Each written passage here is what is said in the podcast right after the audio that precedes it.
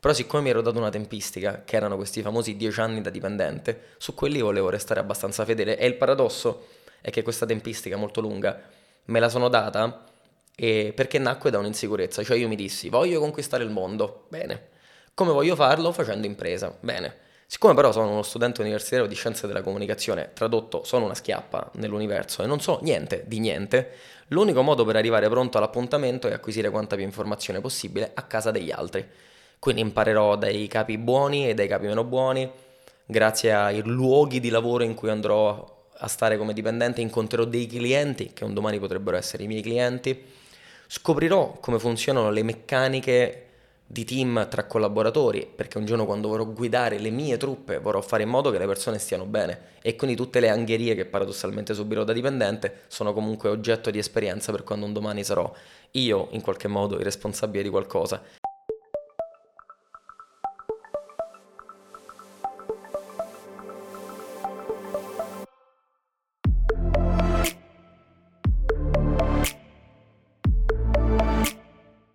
Benvenuti a un nuovo episodio di Oltre il titolo. Oggi c'è con noi l'imprenditore Federico Sbandi, che è anche un amico di Disclosers da anni. Federico, parlando di titoli, iniziamo subito con una domanda. Se dovessi pensare alla tua storia finora, come imprenditore ma anche come ex manager, quale sarebbe il titolo? Ahimè sarebbe lo stesso titolo del podcast che a mia volta gestisco che è Fuori dalla gabbia che è un nome che insieme a Fabrizio, il mio amico e socio con cui gestisco sia l'Academy sia un'agency, abbiamo in qualche modo sviluppato per simboleggiare quanto molto spesso nella vita abbiamo un sacco di gabbie a partire dalla famiglia, dalla città, dal contesto di riferimento e però la vittoria in qualche modo si raggiunge uscendo da questa gabbia che a volte è immaginaria, a volte è fisica, perché poi siccome faccio anche sport da combattimento, la gabbia simboleggia anche la gabbia materiale, che sarebbe quella dell'ottagono in cui gli atleti fanno arti marziali miste, le famose MMA, quindi fuori dalla gabbia. E se dovessimo invece andare oltre il titolo, che cosa vuol dire per te andare oltre? Vuol dire essere in grado di togliere qualunque tipo di etichetta nel giudicare una persona e quindi anche un professionista, che ahimè è un errore nel quale cado io, forse cadiamo tutti quanti, e in particolare in un'epoca un pochino più individualista o comunque competitiva in cui soprattutto in città come Milano o Londra dove abito il tuo titolo lavorativo simboleggia quasi già quanti soldini guadagni e quindi dice un po' di dove sei strutturato o strutturata nella piramide professionale le persone tendono a giudicarti sulla base di questa etichetta. Invece il bello di andare oltre il titolo è la capacità di incontrare e anche banalmente ascoltare un essere umano per quello che ha da offrire, a prescindere da quello che può essere il job title, l'etichetta che ci attacchiamo sulla maglietta oppure banalmente la headline che leggi su LinkedIn. Hai detto che cadi però ogni tanto in, sì. in, questo errore. Vuoi raccontarci magari un esempio ultimamente se ti è successo e come hai fatto ad appunto andare oltre? Allora, è un errore che commetto sempre per un semplice motivo, perché mi piace talmente tanto lavorare che mi viene naturale chiedere alle persone, senti ma tu che cosa fai di bello nella vita? Quindi non ti chiedo neanche che lavoro fai, però mi viene naturale chiedere che cosa fai di splendido nella vita perché sicuramente è qualcosa di interessante, anche se per te magari è un lavoro normale, è un'attività normale, a me affascina perché secondo me c'è qualche elemento di positività, però mi rendo conto che nel fare una domanda di questo tipo è come se ti sto già mettendo nella condizione di dirmi tutto sommato che lavoro fai, come se dovessi giudicarti, quindi forse dovrei imparare a riformulare un po' questa domanda o comunque farti capire che se ti chiedo che cosa fai di splendido nella vita, devo specificare, non mi interessa sapere necessariamente il lavoro, dimmi in generale quali sono le attività fondamentali. Di recente, ad esempio, ero a Londra, un'amica di Roma che conoscevo, ma magari non conoscevo i dettagli della sua vita lavorativa, viene a Londra, le faccio una piccola intervistina e mi viene da chiederle tu cosa fai di splendido e lei mi risponde faccio surf. Quando io in realtà immaginavo che lei fosse tipo un medico e infatti nella risposta ha detto solo sul gran finale, beh però in realtà sì sono un medico, mi occupo di bambini con uh, delle malattie di neurodivergenze, quindi una cosa delicatissima. E però nel racconto, nella descrizione, l'ha messo all'ultimo e mi ha detto ok, questa è una bella risposta, ma soprattutto una persona che aveva capito che mi interessava non solo conoscere il lavoro, ma cosa davvero fai di bello nella vita. Quindi ci devo stare un po' più attento, perché non è vero che giudico le persone sulla base dell'etichetta, però a furia di fare questa domanda sembra come se voglio andare subito lì e mi ricorda di quando abitavo qui a Milano e una volta uscì sui Navigli con un gruppo di bocconiani che essendo solitamente l'elite accademica di questo paese si interessano molto di percorsi di carriera e a tutti quanti fecero la radiografia. Tu che fai? Manager? Manager di che cosa? Ah, tu sei un imprenditore? Vabbè, ma quanto fatturi? E dissi ragazzi, però calmatevi un attimo perché nella vita c'è anche qualcos'altro e però ti rendevi conto che dal loro punto di vista era etichetta, etichetta, etichetta e la vita dovrebbe essere un pochino più serena. Io e te ci conosciamo da qualche anno e io ho un ricordo ricorrente, nel senso che ogni volta che ci siamo sentiti tu mi hai sempre detto tra x mesi farò questo e sarò lì. E puntualmente questo poi accadeva ed è successo diverse volte. Ti chiedo, ripensando quindi al tuo percorso, è come se ci fosse quasi una sorta di metodo no? in questo. È una cosa che hai sempre avuto e poi qual è il metodo, se effettivamente c'è un metodo rispetto a questo tuo approccio alla carriera in questo caso? Ogni tanto penso di essere semplicemente un po' furbetto nel raccontare le cose, perché poi nella vita già succedono un miliardo di cose. Però io so che siccome l'attenzione delle persone alla fine è scarsa, la quantità di cose che ci possiamo dire in un lasso temporale molto breve è piccola piccola. Quando ci incontriamo, io cerco di andare dritto al punto e dirti magari quelle due cose più rilevanti che stanno accadendo e su cui poi magari furbescamente so anche che le probabilità di vittoria siano grandi. È anche vero che però poi andando avanti nel percorso spesso capita che la, io la spari un po' più grande ed è una scusa anche per me stesso di spararla talmente grande che poi però devo effettivamente raggiungerla e anche forzarmi ogni volta a raggiungere qualche sfida in più. Quindi innanzitutto secondo me c'è la capacità di comunicare, che non è scontato, poche cose e dritte al punto. Anziché raccontare magari progetti che sono all'inizio, che sono, c'è bassa probabilità di vittoria, vado dritto al punto e ti dico le cose che secondo me stanno davvero per accadere. Poi la vera risposta però secondo me è anche un po' di sana pianificazione e preparazione che consiste nel diabolicamente intessere quanto possibile una sorta di rete di contatti, di tempistiche, di geografie, di cose, di attività da fare, che solitamente hanno un'attività, scusami, hanno una tempistica abbastanza delineata. E andando avanti con l'esperienza queste tempistiche tendono a essere sempre più realistiche, perché tu sai, sparo, quanto ci metti a incontrare 30 persone per far accadere una cosa, quanto ci metto a trasferirmi in un posto, in un nuovo paese, quanto ci metto a entrare all'interno di un'azienda, o come dipendente o come cliente. Quanto ci metto a ottenere un'opportunità di visibilità, che può essere insegnare in un'università, fare uno speech a un evento o magari finire in televisione. Tutto ha delle tempistiche e poi la verità però è che le cose effettivamente vanno fatte e se ti prepari, insomma ci sono buone probabilità che le cose poi effettivamente avvengano e ripeto, c'è un tema di ripetizione delle piccole vittorie lungo il percorso che secondo me ci danno anche un po' di confidenza e ti permettono di dire ok, secondo me in tre mesi quella cosa, ci sono tutti gli elementi per giudicare che in tre mesi quella cosa possa accadere. Non è preveggenza, è semplicemente lettura della realtà, poi ovviamente c'è sempre l'imprevisto. E invece il ruolo dello sport di combattimento anche in questo approccio qual è, se è una cosa che ti ha aiutato, mi immagino di sì, ma in che modo ti ha aiutato e soprattutto se ci sono stati dei momenti in cui ti è servito di più l'approccio che ti porti dietro dallo sport? Allora, c'è un famoso maestro di jiu-jitsu americano che si chiama John Danaher. È famoso semplicemente perché la sua squadra è quella che vince più titoli nel jiu-jitsu e lui dice sempre una cosa geniale, dice il modo in cui io alleno mentalmente i miei atleti è rendergli la vita talmente tanto complessa in palestra che quando poi andiamo a competere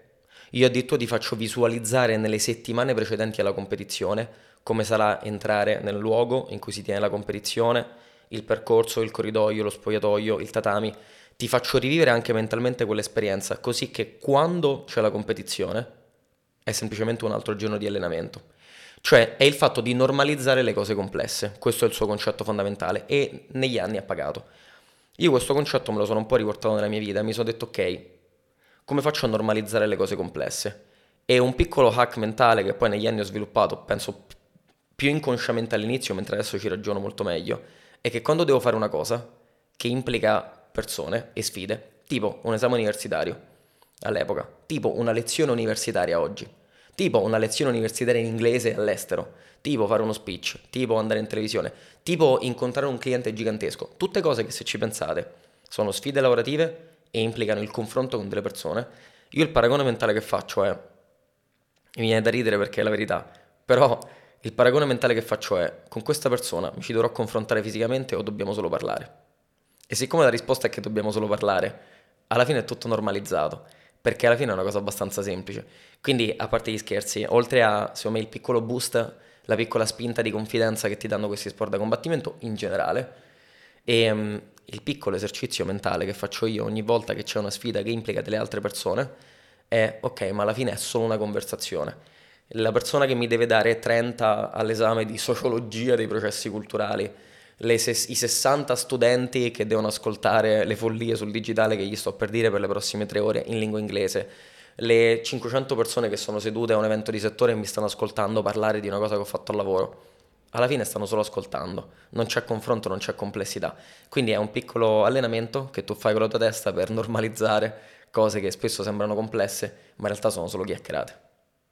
Tu hai due aziende, Federico, un'azienda nella formazione e un'azienda nella consulenza, un'agenzia vera e propria. Prima hai lavorato in tante realtà, dall'agenzia creativa, alla società di consulenza, in Google, qualche tempo. Ti chiedo, nel percorso da dipendente prima, per una persona che ha la spinta imprenditoriale e sa di voler comunque arrivare lì, ci sono stati, e se ci sono stati anche il motivo, tanti momenti in cui hai detto adesso mollo, apro la mia agenzia e faccio, insomma, lavoro come dico io secondo il mio modello. Ci sono stati tanti momenti in cui mi sono detto mollo questa azienda, in cui magari faccio da dipendente. Però siccome mi ero dato una tempistica, che erano questi famosi dieci anni da dipendente, su quelli volevo restare abbastanza fedele. E il paradosso è che questa tempistica molto lunga me la sono data perché nacque da un'insicurezza. Cioè io mi dissi, voglio conquistare il mondo. Bene come voglio farlo? Facendo impresa. Bene. Siccome però sono uno studente universitario di scienze della comunicazione, tradotto sono una schiappa nell'universo e non so niente di niente, l'unico modo per arrivare pronto all'appuntamento è acquisire quanta più informazione possibile a casa degli altri. Quindi imparerò dai capi buoni e dai capi meno buoni, grazie ai luoghi di lavoro in cui andrò a stare come dipendente, incontrerò dei clienti che un domani potrebbero essere i miei clienti, scoprirò come funzionano le meccaniche di team tra collaboratori, perché un giorno quando vorrò guidare le mie truppe vorrò fare in modo che le persone stiano bene e quindi tutte le angherie che paradossalmente subirò da dipendente sono comunque oggetto di esperienza per quando un domani sarò io in qualche modo il responsabile di qualcosa. E quindi quando sentivo quel sentimento, e ovviamente c'è stato, ovviamente c'è stato perché me ne sono cambi- capinate di tutti i colori, devo anche ammettere che a volte sono io che ne ho combinate tante e ci sono stati almeno due o tre momenti in cui avrei avuto tutti i meriti per essere cacciato da delle realtà e però per qualche combinazione astrale sono stato graziato. Altre volte ho subito davvero cose assurde, però è tutto stato oggetto di esperienza e quindi per rispondere alla tua domanda, ogni volta già che percepivo che, oh mio Dio, qui non ci posso più stare, e a volte è successo dopo un mese, a volte è successo dopo sei mesi, a volte è successo dopo due anni e mezzo, uh, mi dicevo, ok, è finita la mia esperienza in questa realtà ma non è ancora finito il percorso da dipendente perché ci sono ancora delle informazioni che voglio rubacchiare quella. E invece nel, pensando al rapporto tra la scuola e la tua agenzia, la scuola è nata prima appunto della tua agenzia, in che modo la scuola ti aiuta nella tua vita, nella tua vita da imprenditore in agenzia e viceversa? Che cosa ti porti fuori da entrambe le realtà per darle all'altra? Allora, una metafora che ho in testa da sempre è la seguente. Nel 2015 lavoravo nel team di comunicazione di un ospedale. Questo ospedale però aveva una definizione, una sigla, si chiamava IRCS. Ehm, non vorrei sbagliarmi, ma significa Istituto di ricerca e cura a carattere scientifico. Sono luoghi molto interessanti perché hanno una caratteristica fondamentale. Ci sono sia i reparti ospedalieri, sia i laboratori di ricerca e io fui ossessionato da un concetto all'epoca che era il concetto di ricerca traslazionale, che semplificato voleva dire questa cosa, che tu quello che impari nel laboratorio di ricerca lo puoi applicare subito sui tuoi pazienti e grazie al fatto che hai dei pazienti non hai bisogno di cercare dei test delle persone che facciano da test per i tuoi esperimenti perché hai già i pazienti a cui far fare i test di ricerca. La ricerca traslazionale è quindi quella, quell'asse perfetto, quella, quell'equilibrio ideale che alcuni ospedali, quando sono grandi e autorevoli, trovano tra la ricerca scientifica e la cura ospedaliera perché hanno tutto in casa. Questo concetto mi sono detto un giorno mi tornerà utile ad oggi se guardo io, come io tratto il, il legame, l'equilibrio tra l'agency e l'academy, tutto sommato è esattamente così. Io ho degli studenti i migliori vengono a lavorare nella mia agency, quindi la loro energia, il loro talento, la loro voglia di fare, la loro preparazione diventa oggetto stesso di competenza all'interno dell'agency che poi viene erogata, fornita, condivisa con i nostri clienti. Al contempo però tutte le cose che io imparo gestendo dei progetti reali di marketing digitale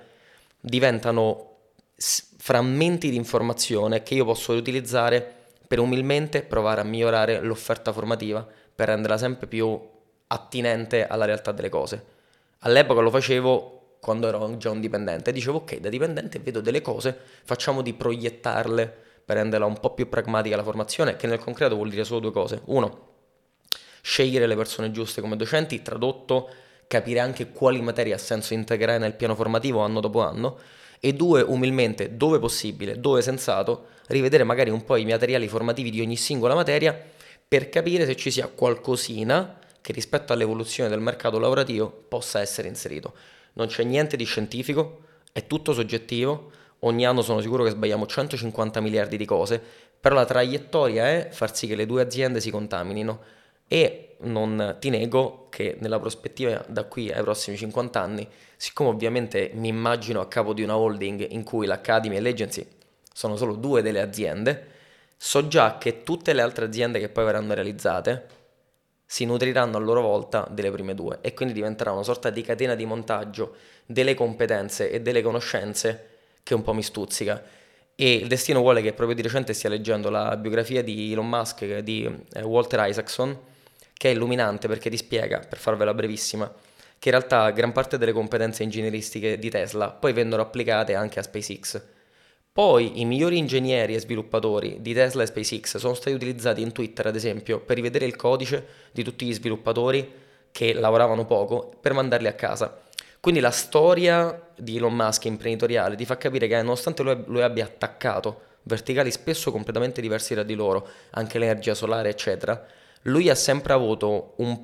dire, un dream team interno alle aziende che però aveva delle competenze che potevano essere utilizzate sulle altre aziende, spesso senza neanche avere un ritorno economico, solo per l'attaccamento che si ha nei confronti della sua figura. Quindi secondo me c'è un tema di trasmissione delle conoscenze che crea un valore che su carta è invisibile. Perché se tu guardi a Digital Combat Agency, non esiste, non abbiamo dipendenti, siamo in tre founder, non c'è niente però io so che dietro c'è un impianto che è la Digital Combat Academy, che è quella che ci rifornisce di giovani talenti. E quando ci sarà magari un giorno, faccio un esempio, sparo, la Digital Combat Athletics, che erogherà brand, sarà un brand di sport, sportivo, di abbigliamento sportivo nel settore del combattimento, che magari vorrà competere contro Leone, Boxer, eccetera, Everlast, questi brand qui. Io userò l'agency per gestire la comunicazione e il marketing del brand gratis, perché è la mia agency, e i migliori talenti dell'Academy magari andranno a lavorare nel team di comunicazione e marketing di questa terza azienda e così a cascata. Beh, mi sento di dire che probabilmente questa sarà, è, è un'ipotesi assolutamente attendibile. E invece pensando, tu hai vissuto anche in tanti luoghi, e ti volevo chiedere, per quanto appunto nella chiacchierata di prima ci dicevamo che non c'è un legame emotivo in realtà con il singolo luogo, però secondo te le città in cui hai vissuto hanno avuto in qualche modo un impatto sulla tua carriera, sia positivo che negativo? A punto primo ti espandono un po' la visione delle cose, perché quando ti ritrovi nel 2016, so che sembra una barzelletta, però lavoravo in una startup che aveva tre founder e c'era Mario Ciamorro che era col- colombiano, Lei Guo, che era cinese, e Oliver Ayen, che era metà tedesco e metà giapponese. A parte, ripeto, sembra una barzelletta, non lo è, però banalmente già interagire con loro già era un film. I miei colleghi, mi ricordo quasi tutti, c'era Isabel che era, che era panamense,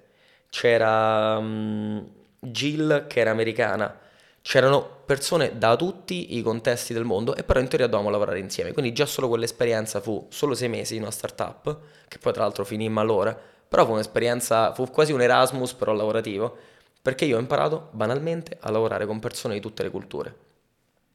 Poi vai a vivere magari a Dublino, in Irlanda, e quindi arrivi nel famoso Nord Europa, in un paese in cui io direi che gli irlandesi hanno magari l'umanità degli italiani, però hanno comunque quel modo di fare, di vestire, di mangiare tipico di quella parte del mondo, e ti adegui anche a quel segmento del pianeta Terra. E se io mi sono detto sin da quando penso stavo all'università che voglio conquistare il mondo, È un'iperbole, però implica una connotazione geografica molto chiara, che è fare business a livello internazionale. E io, per questioni legate puramente alle mie ambizioni, non mi sarei mai voluto trovare nella posizione di avere difficoltà a fare business con un indiano, con una persona che viene dalla Cina, con un russo, con un americano, persino con un africano, perché se vuoi conquistare il mondo devi essere un'intelligenza che rispetta le sue origini e la mia italianità sicuramente viene fuori in, in, tante cose che accadono, banalmente dalla gestualità, dall'entusiasmo, dall'empatia, che non necessariamente sono tratti caratteriali dei pattern ricorrenti in, in altre popolazioni, però devi avere la flessibilità culturale e intellettuale di poter fare business con tutti quanti. E l'unico modo per allenarmi non era vedere dei video su YouTube o magari farmi degli Erasmus di un mese di studio in cui alla fine finivo in un paese, stavo sempre con gli italiani, magari andavo a bere tutte le sere e era, la mia visione del mondo non è che si era estesa così tanto. Così invece, forzando la mia carriera nell'andare in posti spesso molto complessi da raggiungere o da conquistare, mi sarei quasi costretto a migliorare. E in effetti, nel mio piccolo, oggi ho difficoltà a immaginare di avere delle criticità, delle problematiche nell'interagire con qualcuno, a prescindere dalla sua connotazione geografica, senza contare che tutto questo cabaret esterofilo mi ha permesso anche di affinare la lingua inglese a un punto tale che mi permette anche lì con confidenza di lavorare con persone da tutto il mondo che sembra una stupidaggine, ma non lo è perché l'inglese americano già cambia dall'inglese british.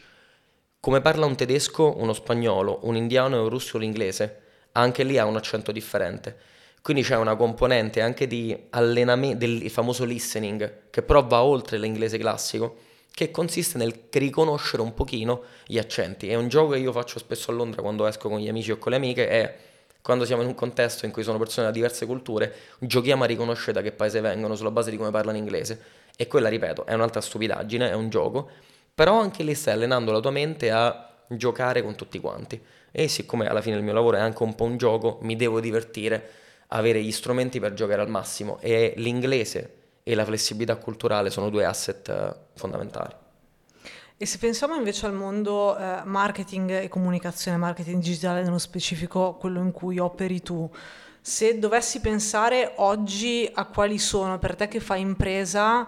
gli aspetti, se vogliamo, meno governabili, quindi meno controllabili da parte dell'imprenditore, quali sono secondo te oggi? Quali senti su cui meno controllo? Quello che non posso controllare è l'evoluzione dell'approccio al lavoro che hanno soprattutto i giovani, perché è una cosa che cambia costantemente ed è una cosa che devo inseguire, non la posso controllare. Questo è il piccolo insight che mi sono dato, che però improvvisamente mi ridà potere perché se è vero che non posso comprenderlo appieno, non posso in qualche modo sedarlo, non posso dettare io le regole del gioco come pensavano di fare una, i capi di una volta.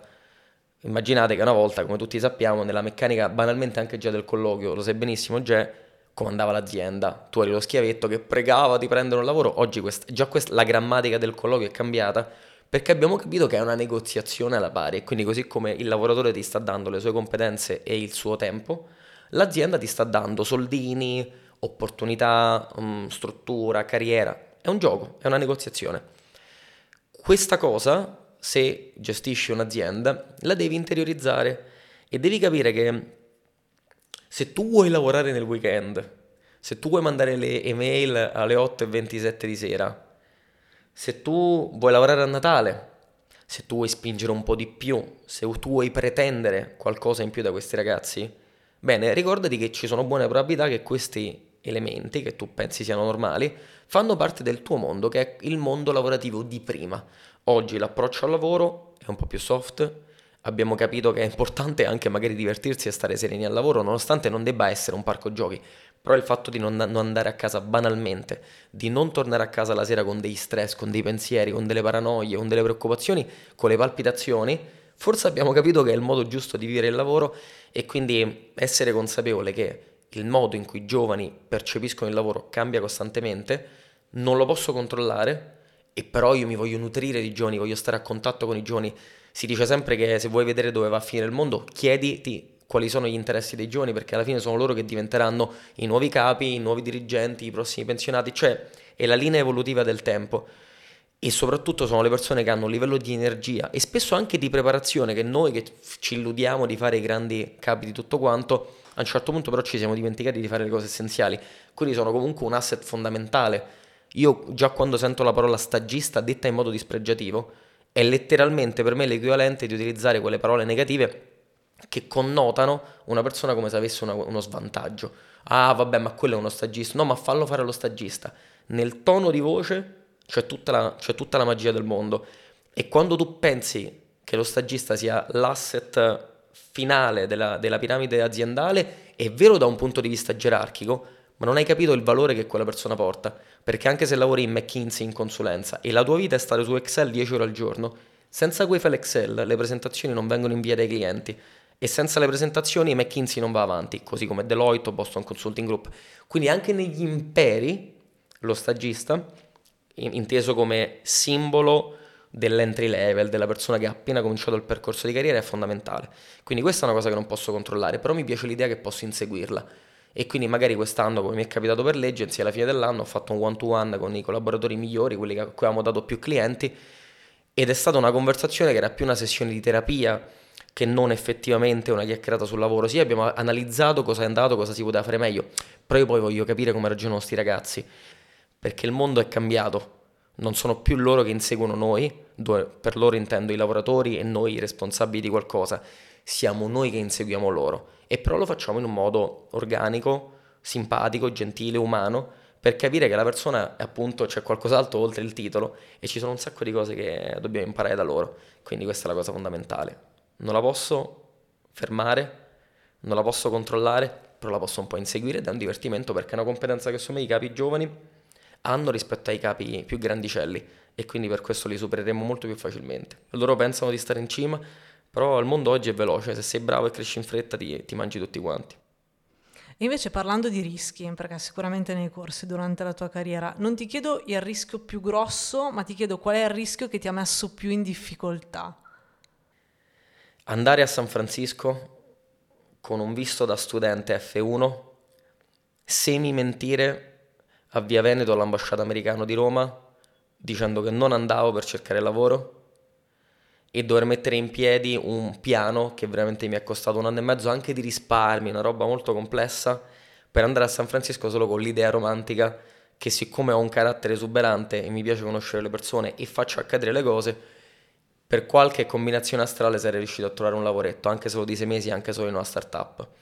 E mi ricordo che mi stressò talmente tanto che mi venne una cosa che si chiama cefalea a grappolo, che è un tipo di emicrania che però eh, ti prende e non c'è nulla che tu possa fare. Puoi anche fare delle punture di dolorifici, comunque ti resterà. E all'inizio pensavamo tutti che fosse dettata dalle classiche cose, hai preso freddo, però era una cosa che andava avanti per settimane e a volte era un dolore talmente paralizzante che mi dovevo bloccare a letto e dovevo coprirmi perché non c'era niente che potessi fare se non provare molto dolore. E arrivo a San Francisco e mi passa. E quindi innanzitutto capisco subito che era una cosa psicosomatica, cioè che lo stress che mi ero auto provocato mi aveva portato a quella cosa. E però al secondo giorno che stavo a San Francisco mi ricordo anche che andai a Embarcadero che dove c'è un porto, c'è una, una vista bellissima con uno dei ponti fondamentali che non è il Golden Gate Bridge, è un altro e io lì ero completamente da solo, a 10.000 km, anzi mi sa 10.000 miglia di distanza da casa, e mi sentii la persona più libera del mondo e quindi dissi ok, ne è valsa la pena. Quindi tutte le volte che poi dopo c'è stato qualche rischio folle da prendere, mi sono ricordato quell'emozione di stare, ripeto, lì al porto e sentirmi libero e felice di avercela fatta. Anche se ancora non c'avevo il lavoro, l'avrei miracolosamente trovato tre settimane dopo, però già dicevo, ne è valsa la pena. E, e quindi poi il coefficiente di rischio, anche se in realtà è aumentato lungo gli anni, la mia percezione del rischio è diminuita perché mi sono detto ok Federico, ricordati però che se aumentano i rischi aumentano anche poi i benefici che ti porti a casa e quindi se aumenta i rischi aumenterà poi anche la felicità, la soddisfazione di portare a casa questi piccoli grandi successi lungo il percorso. Però quello è stato devastante e il bello o il brutto del nostro corpo è che poi ci dà dei segnali. Ci dice se una certa cosa ci sta facendo bene, male o male sul breve termine, se ci sta stressando banalmente, vediamo il nostro corpo come reagisce e lì devo dire che misi la mia mente la mia pro- e mia, il mio corpo a dura prova perché evidentemente avevo percepito che di tutte le cosine che avevo fatto quella nei primi 26 anni di vita, quella era veramente, una, era veramente la mia prima sparata grande, era veramente aver lanciato il cuore oltre l'ostacolo. E tecnicamente, siccome era la prima volta che facevo una cosa così rischiosa, c'era anche un altro problema, che somatizzavo molto la, la pressione delle persone che avevo intorno. Perché ovviamente i miei genitori dicevano, mm, i miei amici dicevano, mm, eh, all'epoca mi sa che non avevo una ragazza, però se ce l'avessi avuto sono sicuro che anche lei, a parte, fa- a parte la- lo svantaggio di lasciarla, sono sicuro, come mi è capitato poi invece in altre fasi, che anche lei avrebbe detto, mm, perché la verità è che quando tu hai in testa una pazzia, ce l'hai in testa solo te. E se il tuo track record di pazzie è ancora molto basso, è fisiologico, per una questione di protezione della- del tuo essere, che le persone che ti vogliono bene non ci credano quanto te. È solo che dalla loro insicurezza poi la loro insicurezza si proietta su di te e questa cosa ti mette ulteriore pressione. Quindi immagina dover andare dall'altra parte del mondo con un progetto totalmente nebuloso. Nella mia testa era chiarissimo, ma da raccontare era nebuloso. Margine di rischio infinito e ulteriori pressioni intorno a te di persone che non ci credono. E quindi tu devi dimostrare a te stesso che tu ci credi come un mulo, al punto tale che poi, quando ce la farai, potrai dire a tutti gli altri, regà, avete visto? E da lì in poi mi sono reso conto che il livello di mm o di titubanze è diminuito e, e, oggi siamo arrivati a un punto in cui posso fare quasi qualunque follia e almeno i miei genitori, almeno i miei amici di Roma mi dicono vabbè sì ma tanto ce la fai.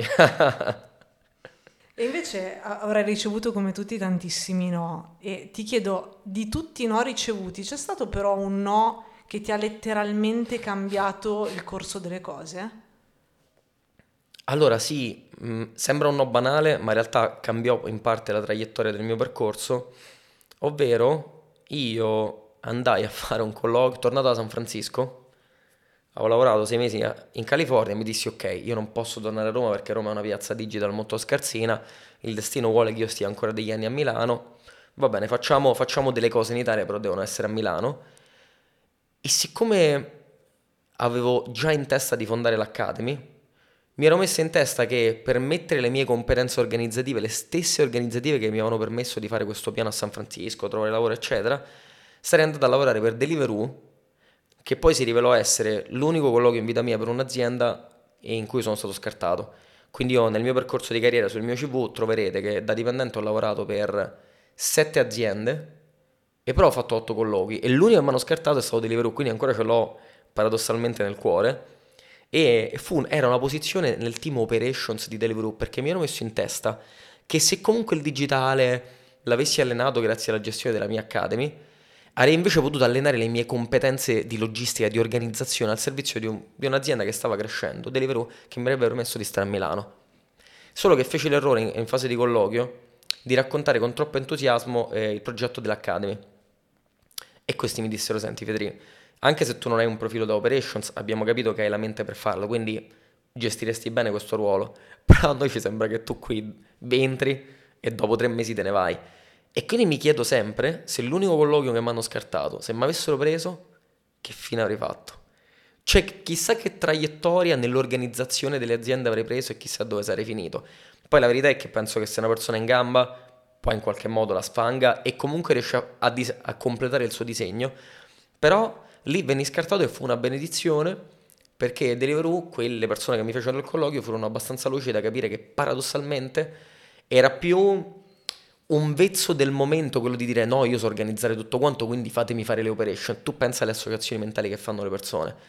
Perché, ripeto, avevo già il mio giocattolino. E tornai a casa a Roma, sconfitto, perché eh, tornato da San Francisco avevo pochi soldini,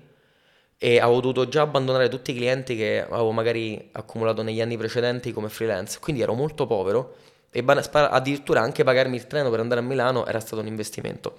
E quindi non essere stato preso per me era una sconfitta di ego, perché era la prima volta che le cose andavano, era un no secco, e poi perché continuavo a essere sempre più povero. E non mi scorderò mai che ne parlai con i miei genitori, mio padre vabbè non se la prese troppo perché secondo lui poi a breve ce l'avrei fatta,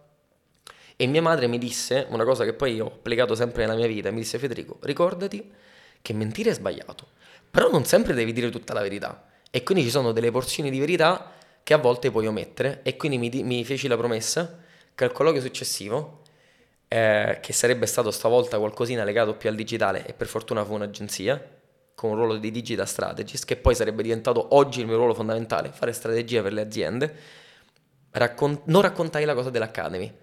E siccome a loro neanche poteva venire in mente una cosa di questo tipo, la regola che mi diedi è, se è vero quello che ha detto mia madre, se mi chiedono se è un progetto parallelo, gli dico la verità. Se non me lo chiedono sto zitto. Non me lo chiesero, sono stato zitto e quando poi ho fondato l'Academy, ormai erano dei mesi che lavoravo in agenzia e mi, potevi, mi sono potuto permettere di andare dai responsabili e dire ragazzi, sappiate che avevo in pancia già questo progetto, non ve l'ho raccontato perché avevo paura che non mi avreste preso e sappiate però che non toglierà niente al mio lavoro full time qui in agenzia. E quindi quel no, che ripeto ancora oggi, ferisce il mio stupidissimo ego, in realtà potrebbe essere stata una benedizione, però fu un no che ancora mi è rimasto. Fu un no intelligente, fu il no di un'azienda che lesse, unì i puntini per me. Pensa al paradosso, la Deliveroo ha unito i puntini per me e ha detto Federico, fidati, questo ruolo potresti anche farlo, ma non c'entra niente e soprattutto si vede che hai in testa delle altre cose. E quindi tra qualche mese te ne vai. Invece concludiamo con una domanda. Ti chiedo di pensare di autointervistarti e qual è la domanda più bella che vorresti ti venisse fatta e che non ti sia ancora stata fatta? Allora, ce l'ho ed è la seguente, ehm, solo perché è un tema ricorrente che spesso mi capita di chiedere agli altri, solo che la classica cosa è che siccome lo chiedo agli altri, poi gli altri, gli altri non, lo chiedono, non lo chiedono a me. Io penso che nella vita molto spesso quando le cose vanno bene ehm,